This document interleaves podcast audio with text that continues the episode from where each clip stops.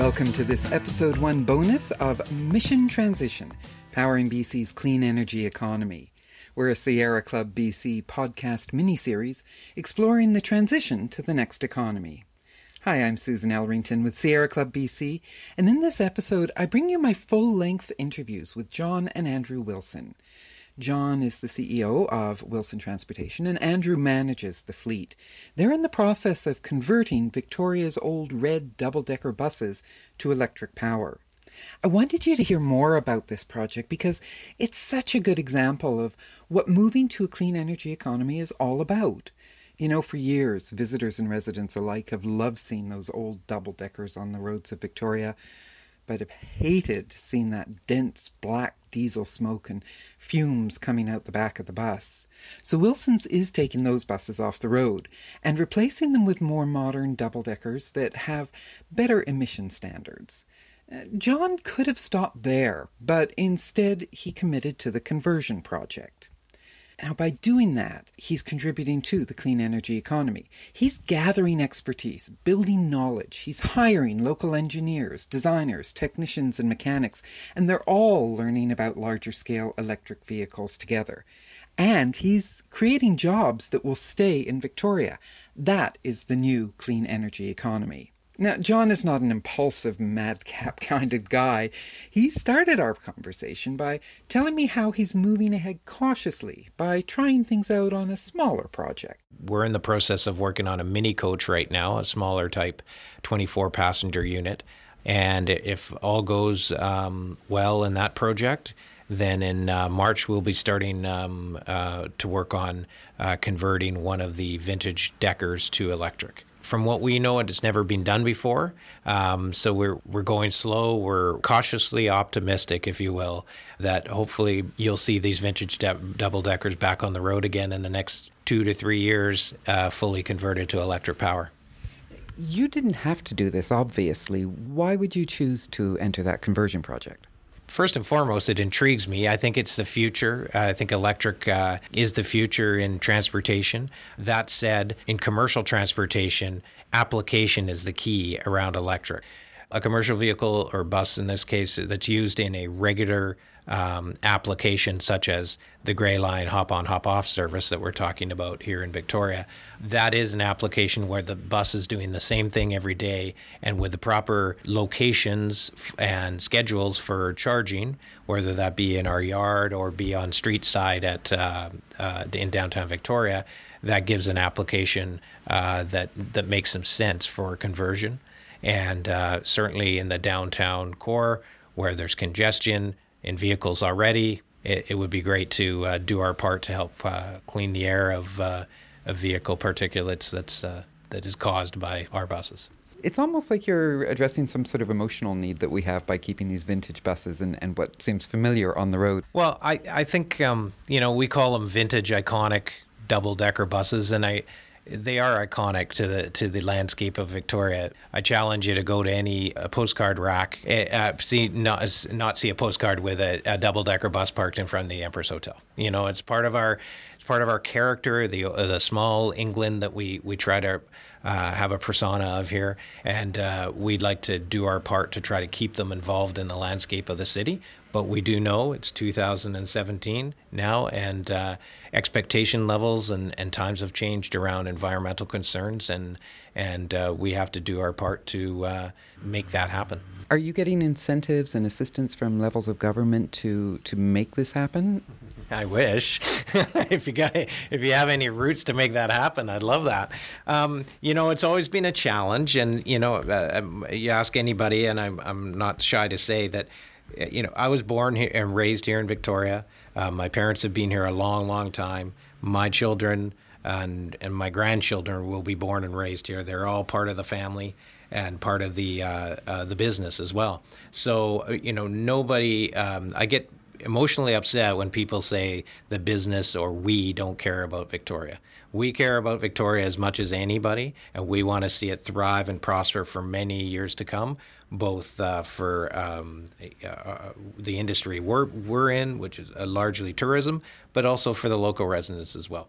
So, that said, we've always been open and willing uh, to talk to anybody at any time about green initiatives and have tried many of them. But often when these green initiatives are proposed and table and we've been at boardroom tables or meetings around what we should do as an industry or we should do as a company, uh, there's lots of great ideas out there and wishes and wants, uh, but there's only one checkbook on the table, and it's usually mine. Uh, so that said, I know the federal government and the provincial government do the best they can with with uh, what we're trying to do in our economy and our budgets, but we really would like to see more grants, particularly around commercial transportation. Bus transportation, as it sits today, is already the greenest form of transportation in the world. It's better than planes, it's better than trains, it's better, better than automobiles. Um, we can carry 56, in these Deckers cases, up to 80 people at a time in one vehicle. Diesel or not, that's greener than anything you can think of, putting aside the electric part of it. so um, we like to think of ourselves as part of the green movement already, trying to get people out of vehicles and using buses. You know, uh, the risk and reward formula is all about, you know, uh, we're prepared to be part of the risk uh, and part of the reward, but we, we like to see other people in the game with us for sure.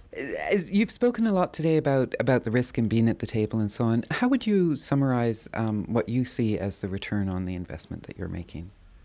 As, as far as a, as a, a great investment, um, from strictly financial speaking, it isn't. It, it, it really, I think, but long term, it could it could be um, financially but when you when you combine it with the uh, the community aspect of it um, and the fact that you know we all have to feel that what we're doing is is making a difference um, and being part of a of a of a long term solution, I think it's it's a great return for for what we're having to put forward. So, what would you advise other businesses who are looking at their businesses and thinking, should I make an investment in getting towards a clean energy economy? Well, I definitely recommend. First of all, I recommend not getting in the bus industry. Second of all, I you know it's you know it's all about the right thing to do. It's the right time. It's it makes sense both from a financial and a business and a, bo- both um, external and internal. Because you know our team we have 200 plus employees here. Our team's proud of being part of this. And uh, in today's world where there is a challenge around getting staff and getting people to uh, want to, to work for your company, I, I think being part of a uh, solution uh, for the environment and, and the future really intrigues people and they want to be part of that. So, externally, I, I'm obviously, as far as the community is concerned, you want your community to like your company, you want your community to support your company. There's no better way to do that than give back to your community. We've always tried to do that from a from a you know a corporate uh, uh, sponsorship and support level, and now we're able to do that hopefully from an environmental level as well. Um, we have over 150 units on the road, and we think we can make a big impact if if all goes well. Thank you so much for taking the time to talk to me today. I appreciate that uh, you coming by to talk to me. Thank you.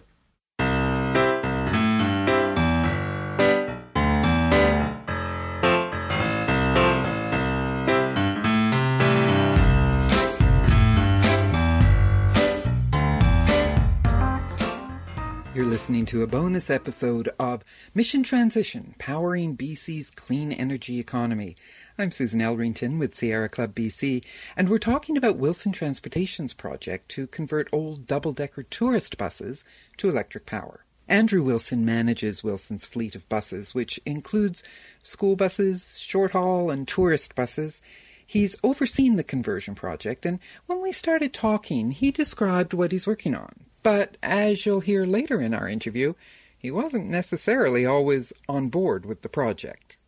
On the bus we're working on right now, we tear out the engine, transmission, uh, drive shaft, pretty much everything that, that runs the bus. Uh, with the mini coach that we're doing right now, it is uh, a newer style mini coach, so it has uh, computers and so on and so forth that we have to remove as well um, for the time being because the new systems that we will be putting in, we have to integrate um, into them.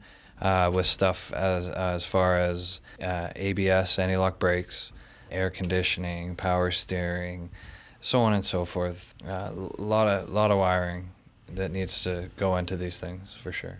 Where did you go to decide how to build the, the right kind of electric engine for these coaches?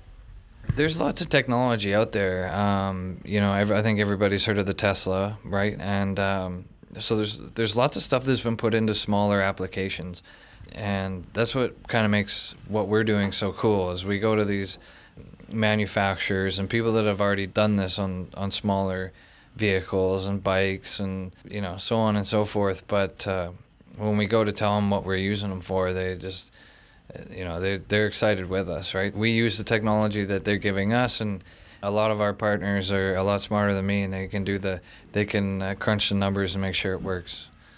How do you make everything fit the right way? You're taking a bunch of stuff out and putting other stuff in so how does everything fit properly? By hiring engineers. Uh, we have brought on a couple engineers uh, as part of the project and they do 3d drawings and so on and so forth. So uh, step number one is removing all the stuff we don't need. Step number two is ordering the stuff we do need like the motor and the batteries, so on and so forth. And then we we can make some models um, through the 3D uh, graphics, and, and we can kind of see what we have to play with.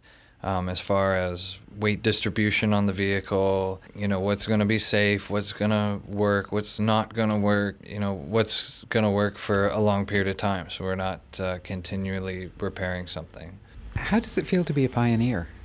Uh, that's what makes this project exciting. Um, when I first heard about it, you know, we got a lot, we got a lot going on here. So uh, I'm, I'm managing the the fleet and and the and the maintenance facility, and uh, for over 150 vehicles. I'm And you know they brought this to my to my attention, I was kind of kind of stressed out about it. But you know, when when you get into it and you get into the nuts and bolts of it, and you realize like what we're gonna do is gonna be uh, very cool, and we could, you know, be trendsetters, and it, it is it is very cool. In the first day, when that article first came out, in the first day, I had five or six phone calls right off the bat, and uh, mainly people looking to purchase the older double deckers that we're retiring, um, but some people that are truly intrigued on on what we're doing, and some some businesses out there that uh, that you know are asking me, "Are you guys willing to do this for us down the road?" Which uh, is something you know, walk before you run kind of thing. We want to make sure that our product is gets off the ground smoothly, and uh, for me, honestly, to see one of these vintage style double deckers um, go down the road with uh, as an electric would be would be a good day for me. Um, uh, it'd be a memorable day. And what you just told me about people potentially buying your process here is exactly what we're talking about with the new economy, isn't it? Where you didn't, it's there is opportunity there that people wouldn't necessarily think about until they get into this. Yeah, and I think I think a lot of uh, people, you know, myself being a consumer as well, um, you kind of want to see things locally and firsthand to make sure that they work and and uh, that it's that it's a good thing. I mean, you know, you throughout mainstream media and online and blogs and so on and so forth, you hear the ups and the downs about Tesla and and uh, the Volt and all that kind of stuff, and and the struggles to find places to plug in and and the ups and the downs, but local smaller businesses that want to make an impact in the environment i think they get excited when they hear a small smaller business like ourselves is getting into something like this. And and when we when we first set out to do this, we we approached other companies to to kind of do it for us, and and it wasn't easy. It was not an easy process, and and that's why we got to this point. And we're very strong and confident that we can make this happen, and and we it's something we want for our community, and um, so we're gonna go ahead and do it it is something that when people see it happening, it does motivate and inspire them to think the same way themselves, isn't it? Yeah, I think so. Um, I actually had a conversation just a little while ago with a gentleman that uh, he runs a super small business and he has one vehicle, but he wants to convert it to electric, and he, he even told me he said I've been looking at electric vehicles down in the states, and uh, and I and I'm gonna hold off on it until I see how your guys' product comes out. Um, it, it's exciting for us. I mean, obviously there's a there's a, a profit a profit opportunity there, um, which is you know something we never really even thought of, and, and when we first started. Um, but uh, it's exciting to see other people excited about it um, because I think it might have been something that got lost in in the whole double decker uh, fiasco, if you will, in the last five years. A lot of people uh, um, talk poorly about them with the emissions, and we got a lot of kickback, and and uh, we we truly care about this community, and we provided these double deckers to these commu- to this community because we felt that it it's an iconic part of our community, and to get that kind of kickback, it, it's kind of disheartening. But you know, there's other ways to, to do it now, and and uh, we're very excited to, to, to start this, and, and it's it's a good feeling to know that people are are standing behind us as we go. Thank you so much for talking to me today. You're very welcome. Thank you. That was Andrew Wilson of Wilson's Transportation. You can find links to the company and more about this story on our website at sierraclub.bc.ca slash podcast. So what do you think of this project? Would you invest in a clean energy conversion without knowing the exact outcome? Let us know by following us on Facebook, Twitter, and Instagram. Tag your comments at Sierra Club BC and you could win a pair of Sierra Club BC earbuds. Thank you for listening to this bonus episode of Mission Transition, Powering BC's Clean Energy Economy. I'm Susan Elrington.